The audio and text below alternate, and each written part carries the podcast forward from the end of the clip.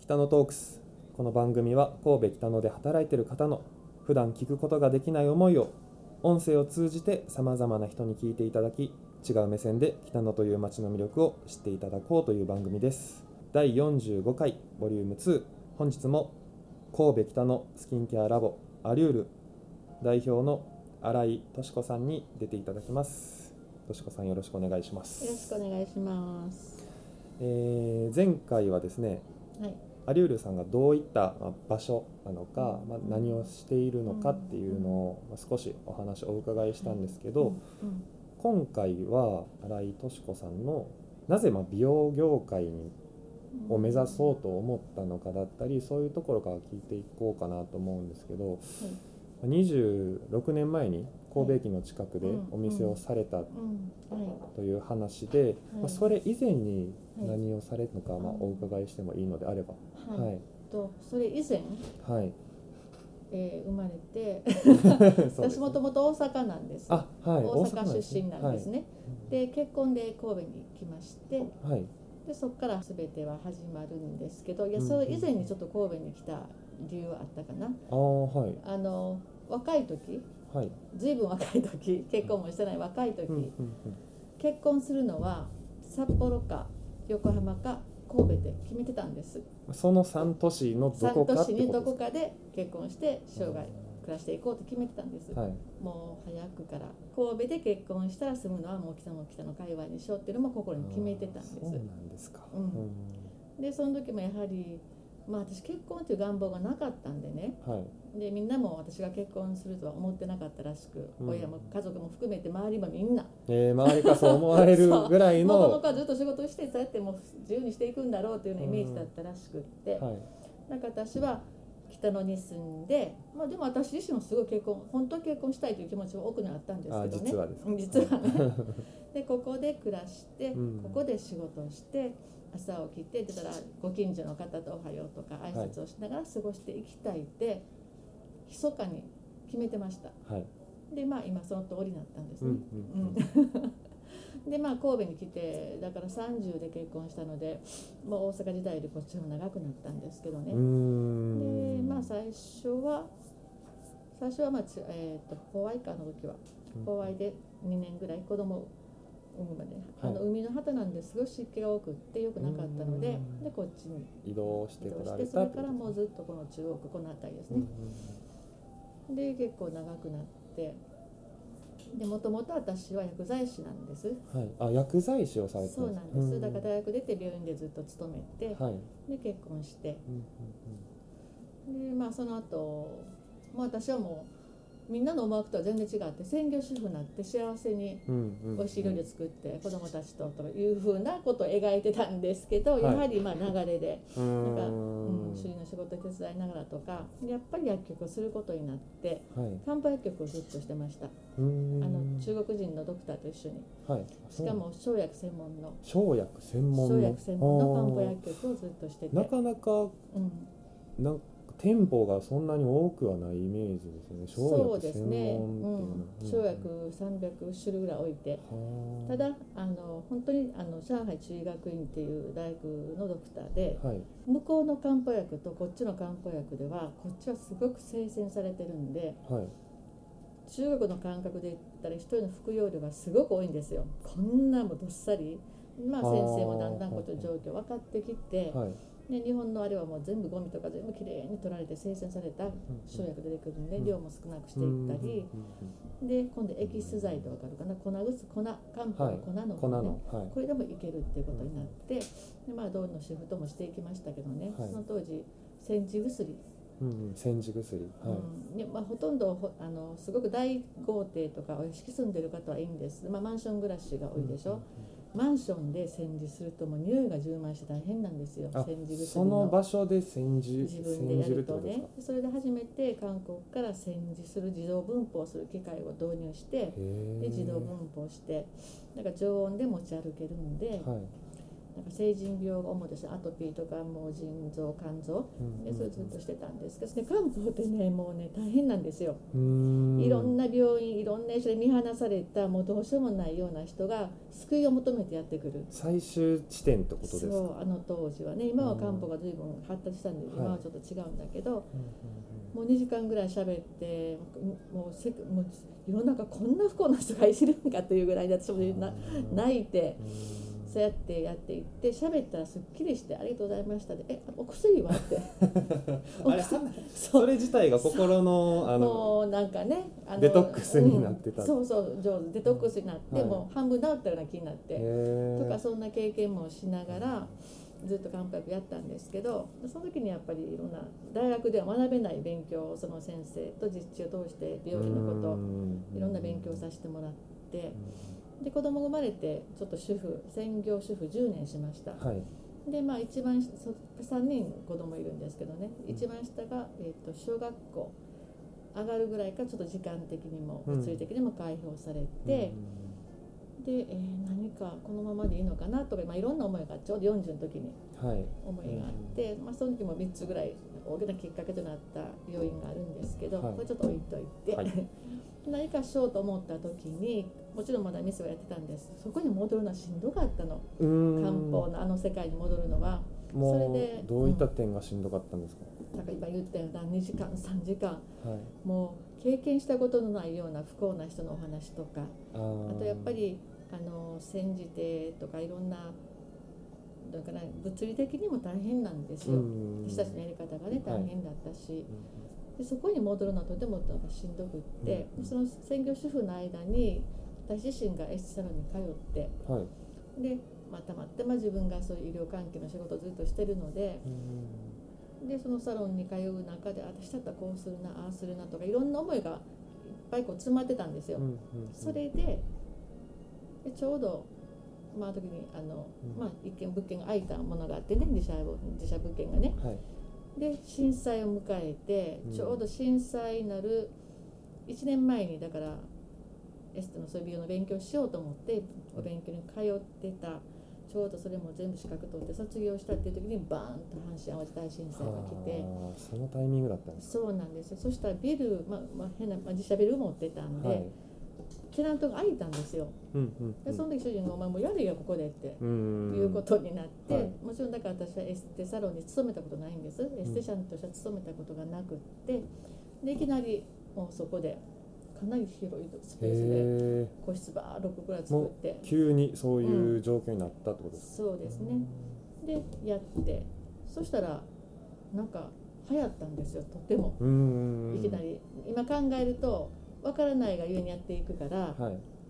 あのお客様と同じ目線でやりたいことやってたんじゃないかなと思う今うんその過程やっぱ勉強して分かってくるとちょっと小難しいこと言ってみたりはい中に奥に入って入り込んだこの知識うんうんうんでやってみたりそういう今思ったらねはいだそういうお客さん目線お客さん目線にちょうどあったんだと思うう、んでなんかね新聞の取材を受けたりとかねへえその前から漢方でね、まあ、珍しいんでねい新聞取材を受けたりとか、うんでそういうことがこうバックグラウンドにあってとても流行ったうんでまあ変な話だけど、はい私まああの時期いろいろしてたんですけどね、あのは淡路大震災でやっぱりダメージが大きくってテナントも入らなかったりうんうん小銭に困った本業の会社が主人の方の会社がこんなこと言っていいんかな でそしてエステはうんはい毎日毎日自然に入るんではい結構これがね本家本物の事業を助けたんですよ。あえーすごい大逆転して関わり方をしたわけですねそうそうなんですようん同じビルの中に薬局持ってたしはい私がエステ持ってたしで整骨院もやってたんですそのその友達の後輩が整骨なんかないかなってちょこちょこ空いてるからしいよってことになって、そしたらこの3軒でなんかぐるぐる回ったんです患者さんが、うんしかもあの親和性がすごいあるそのでうそうなんですよ、うでん下で漢方薬のお客さんがじゃあ太っててじゃあ上ってやったらいいよって言はっいてうち来て、バー問題なんかいろいろして で腰痛いなああ整骨院でやってっていすごいでうすねそああすうごいでこれがぐるぐる回って、はいまあとっても良かったんですけどうでまあこれはもう個人的なことで私が主人のもと離れたんうんうーんで私全部出たんですはいでそこからもう独立して自分でやり始めたんだけど薬局はね開業しようと思うと結構な資金かかるんですよまあそのいろいろ揃えるために器具機材揃えないといけない最低基準っていうものがあってねあこの照度が何ルックスとかねそあこもはうそういうところから細かい基準がいっぱいあって、なかなか資金なしではできないで,、でエステっていうのは変な話なんだけどうん届け出するとこどこにもないんです食堂だって喫茶店だって保健所に届け出るでしょはい開業します、はい何にもないんですよそうなんですかただまああの事業事業主として個人事業所をしますよっていう届け出を出すんですけど、特別に病院薬局っていうような薬薬務課とかそう何にもないんですようん、うんうんでまあエステをしたのが一番最初ここの一番下うの、ん先のソネ、はい上の信ジャ号ズのバーのソネのはい角っこ、上側の角っこ今も今うんと上がジムであの、はいトレーニングセンあ1回ー2回美容室になってるありますね、うんあのお蕎麦屋さんのちょっとそうそうそう下の方にそうそう降りていったとこ末ろ広やったっけな、はいなんかすうどんあ屋さん末広ね、さんはいあのありますね下はい花レンコンあ力ー花レンはいコあンりますありますあそこが一番長かったんですあそうなんですそうなんですうんあそこでこう来たのは初めてサロンはあそこでずっとうん何年10年もっとしたかなうんねずっとそこが一番そうそうでそこでし始めてこれもまたね、まあ、彼女もそうなんだけどはい彼女の親友がで私結構あの何年ごとにヒット飛ばすんでね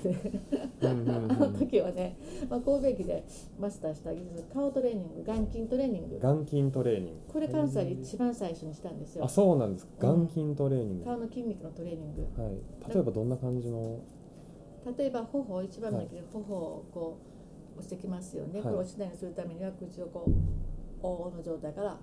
ここの一番大きい大胸骨筋っていう筋肉、はいこれを引き上げては戻す弛緩と収縮歯間と収収縮縮これがトレーニング、おの口かスらトレッチえー、そといいってする感じですかねうん頬を上げるって感じうでんすうかねん、いいってこのトレーニングをだからエステ始めて2年神戸駅で始めてあの当時こうちょっと電流流してさ先っちょに、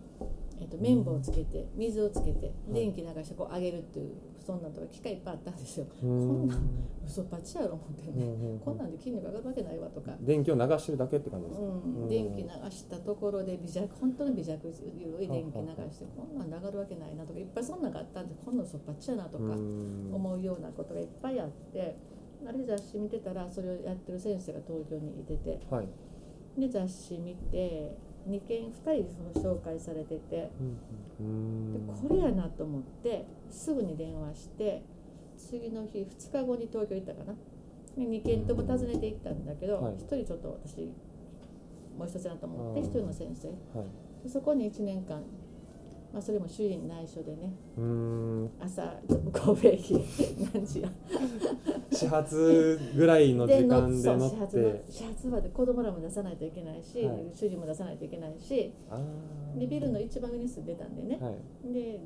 そーっと一旦店に出る白衣着てはい出てみんな見てもらってそしたらはうちは専門学校してたんでねはい、主人が出てきたりするんですようん「うん先生今大丈夫です」って言われてね